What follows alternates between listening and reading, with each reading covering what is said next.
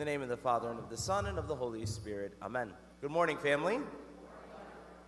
Happy feast day of our feast, our church feast, our home, St. Joseph Church. Today is the feast of St. Joseph in the Chaldean Church. And we also want to wish all of those who are named after St. Joseph. We even have our seminarian here who's named after St. Joseph. Um, all of our family members. Um, we just want to wish everybody a beautiful, happy feast day of St. Joseph.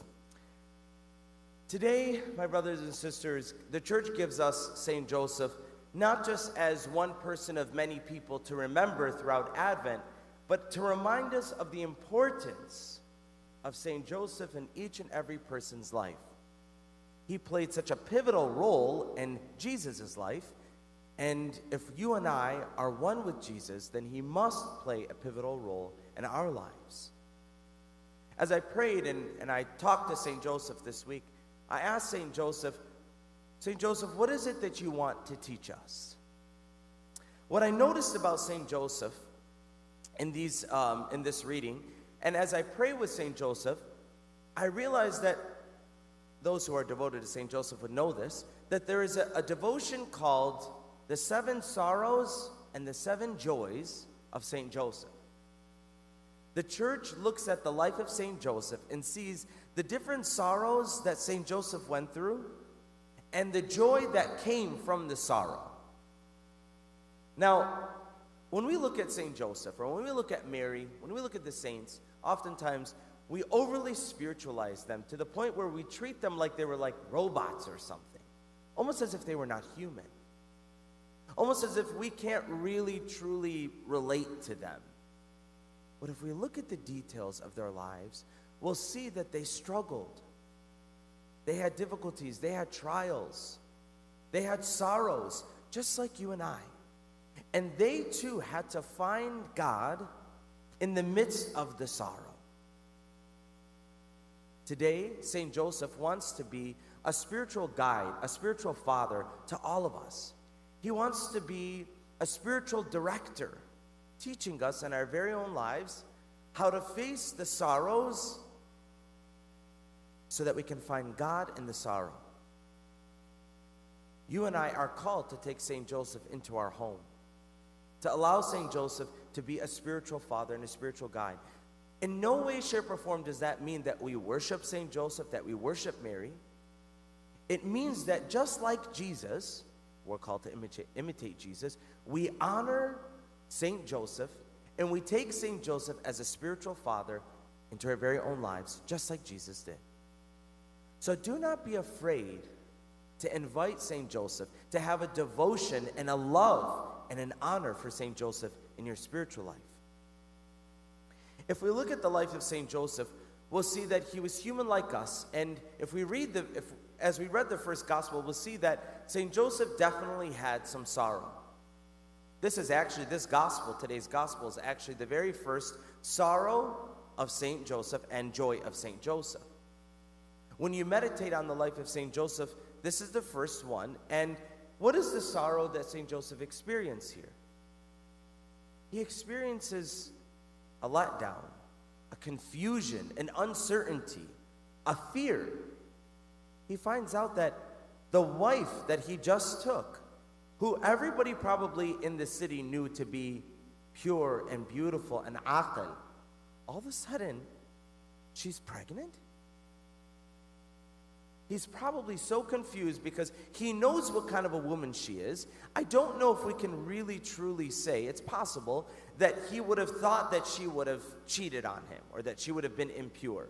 I think St. Joseph may, might have known her a little bit better than that. However, he's confused. He's not sure. He doesn't know quite what to do. Because if he does divorce her and if he puts her out in front of everybody, what's going to happen to her? She's going to get killed by the law. It says for her to be killed. If he doesn't, then he has to lie and say that this is his child. He doesn't want to lie because he knows that this is not his child. So he's confused and he doesn't know what to do. How many of us, how many of us have been in the same predicament where we're not sure exactly what to do. We want to follow God's will, We want to do what God is asking of us, but we don't have the clarity that we need to follow God's will. We find ourselves stuck in between. If I do this, then this will happen. But if I do this, then this will happen. And we go through all the different scenarios in our minds, as we should. We should discern. We should look deeply at our lives. We should examine. But in the end, we have to wait on God's word. St. Joseph received God's word. He listened. He could have just listened to that, that or he could have he could have just ignored that dream and said, you know what, that was just a dream, no big deal. But no, he knew that that was God's voice. Why? Because he received clarity and peace with hearing God's voice. If you and I give God the time in the midst of our confusion, in the midst of our uncertainty, if we give God time to speak to us, He will speak. I have no doubt. Every time I ask God for clarity to speak to me, it's not God that's not speaking, it's me that's not listening. God always speaks. God will speak maybe through a homily. You might be God might be speaking to you right now through this homily. God might be speaking through a friend that you might be speaking to. God might be speaking to you through the Bible itself, the Word of God. If you open up that book, it's like darts, like darts shooting into your heart if you read, if you listen. Peace comes when we listen to God's voice amidst all of the other voices. But we have to take the time. We have to ask God. We've got to ask St. Joseph today to teach us how to listen and how to wait on God's word. Because that's when the clarity comes. That's when we're able to have the strength to be able to do what we need to do. When we hear God tell us, we're able to do it just like St. Joseph. His joy in the midst of this, God's voice. The second sorrow of St. Joseph, by the way, I'm not going to go through all seven of them. You know I could, right? Because I like to talk, but I won't do that to you today.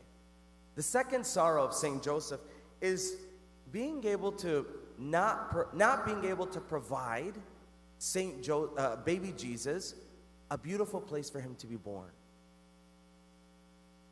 Think about the poverty. Think about the utter poverty of Jesus' birth. Now, as a man, as a father, he probably wanted to provide the best for God, the best for Jesus. You know, he's probably thinking to himself, well, this is the king. And he should be born in, in, in, a, in, a, in a castle somewhere. He should be born with, with gold and silver. Instead, where is he born? He's born in a stable with probably manure everywhere. Can you imagine how disgusting that must have smelled? Animals everywhere, dark and cold. And St. Joseph probably would have wanted to take some responsibility for himself, thinking, you know what, I failed. I failed you, God. I tried, I went to the inn, they didn't let me, I don't know where to go. He probably felt so disappointed that he was not able to give God his very best or the very best. Many of us today can put such a pressure on ourselves because we think that we have to be perfect for God, that we have to do everything perfectly, and that God is never really actually delighted in anything that we offer Him. That we feel like we're just trying our best, but God is never satisfied. And that, my brothers and sisters, is not from God. That's from the devil. That's not from God. That God actually, He loves the simple that we give Him. He loves the basic stuff that we give him. He actually even loves the dirty stuff that we give him. Where's Jesus where's Joseph's joy in all of this? In being able to not provide and being able to give birth in a stable? His joy is, you know what, Jesus? You're here. And that's all that matters. God is here. He's in the world now. He's in the flesh now. That's all that matters. And so he offers God the simple. And God comes into his mess. God comes into the, the mess, the dirtiness of the stable, of the cave. God comes into it. My brothers and sisters, God comes to us in our weakness. God is strongest when we are weakest, when we're at our weakest. And so instead of blaming ourselves and getting angry with ourselves when we are not able to offer God the best, we need to humble ourselves and allow ourselves to be weak so that we allow God's love and His power to enter into our weakness. God is not saying, go fix yourself and then we'll talk. That's the devil.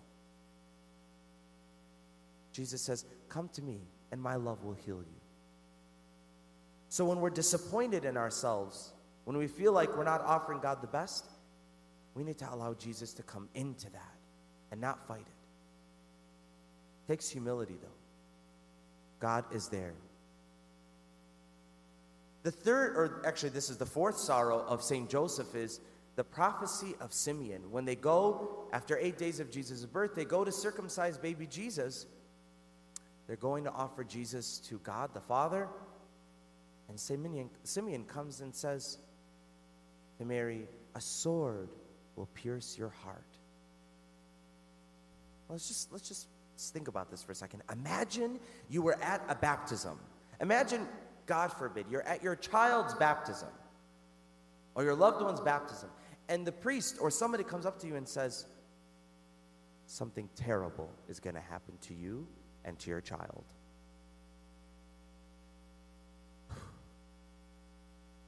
I don't think there's anything worse than a parent's pain for their child.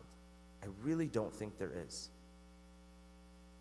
Imagine the sorrow. I think that the sword pierced Mary and Joseph's heart right there and then, before even Jesus died. Just the thought, you know, as a parent or as a loved one, as a sibling, you want to protect those that you love, and you want to be able, you want to like block everything bad or anything bad from ever happening to the people that you love.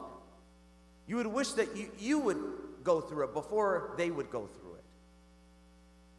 St. Joseph probably had that, that sorrow, like, I want, I want to protect you. I want to stop this. And he couldn't. He couldn't.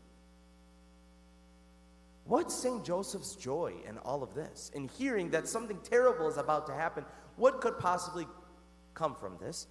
St. Joseph listened to the words of Simeon. When Simeon says, This child has come to redeem Israel. He's for the fall and rise of many, and he will save his people. St. Joseph listened. He listened that, and he trusted and he believed that God would do something, even though a sword would pierce his heart and Mary's heart. St. Joseph would have believed in the words of Simeon and the words of God that, that God will do something great even with Jesus' sorrow. God is doing the same with us. No matter how dark and difficult things might get, God is doing something with it. Even though it doesn't feel like it, even though it doesn't look like it, even though we want to be in control of it and we can't, God is doing something very powerful. In the darkness, in the pain. But we have to continue to trust. We have to continue to hear His word because He has the last. The last sorrow of St. Joseph is losing Jesus with Mary. I mean, I don't know. I mean, like, this is like the Son of God. I'm not sure how you lose the Son of God. I don't know how they did that, but they did. They were human. St. Joseph and Mary lost Jesus for three days. Like, this just shows us how human Mary and Joseph were. They probably miscommunicated, somebody didn't communicate the right way, and there Jesus went. Can you imagine the pain of not having Jesus?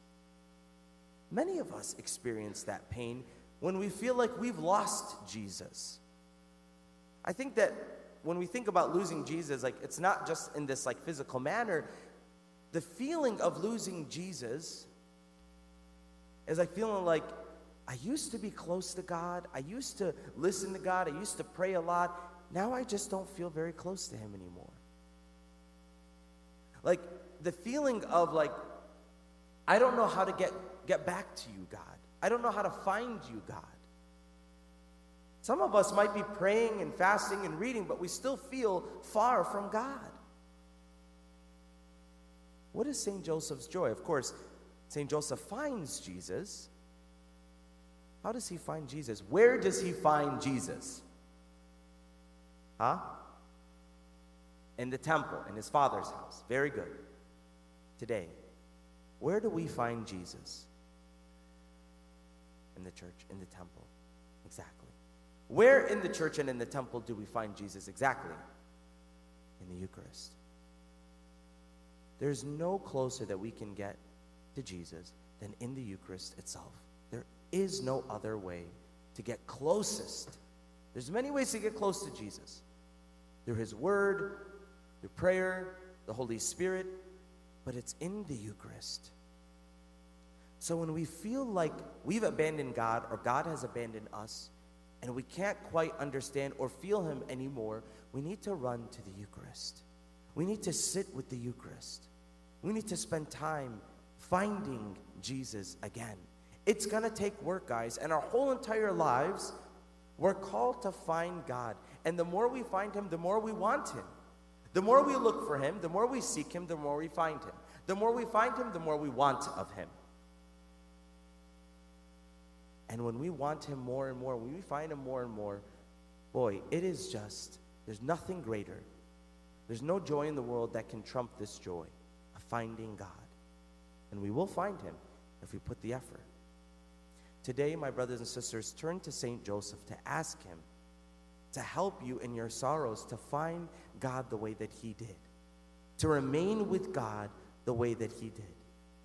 I want to challenge us uh, today we do have um, a book called Consecration to St. Joseph. We're selling it for like five bucks.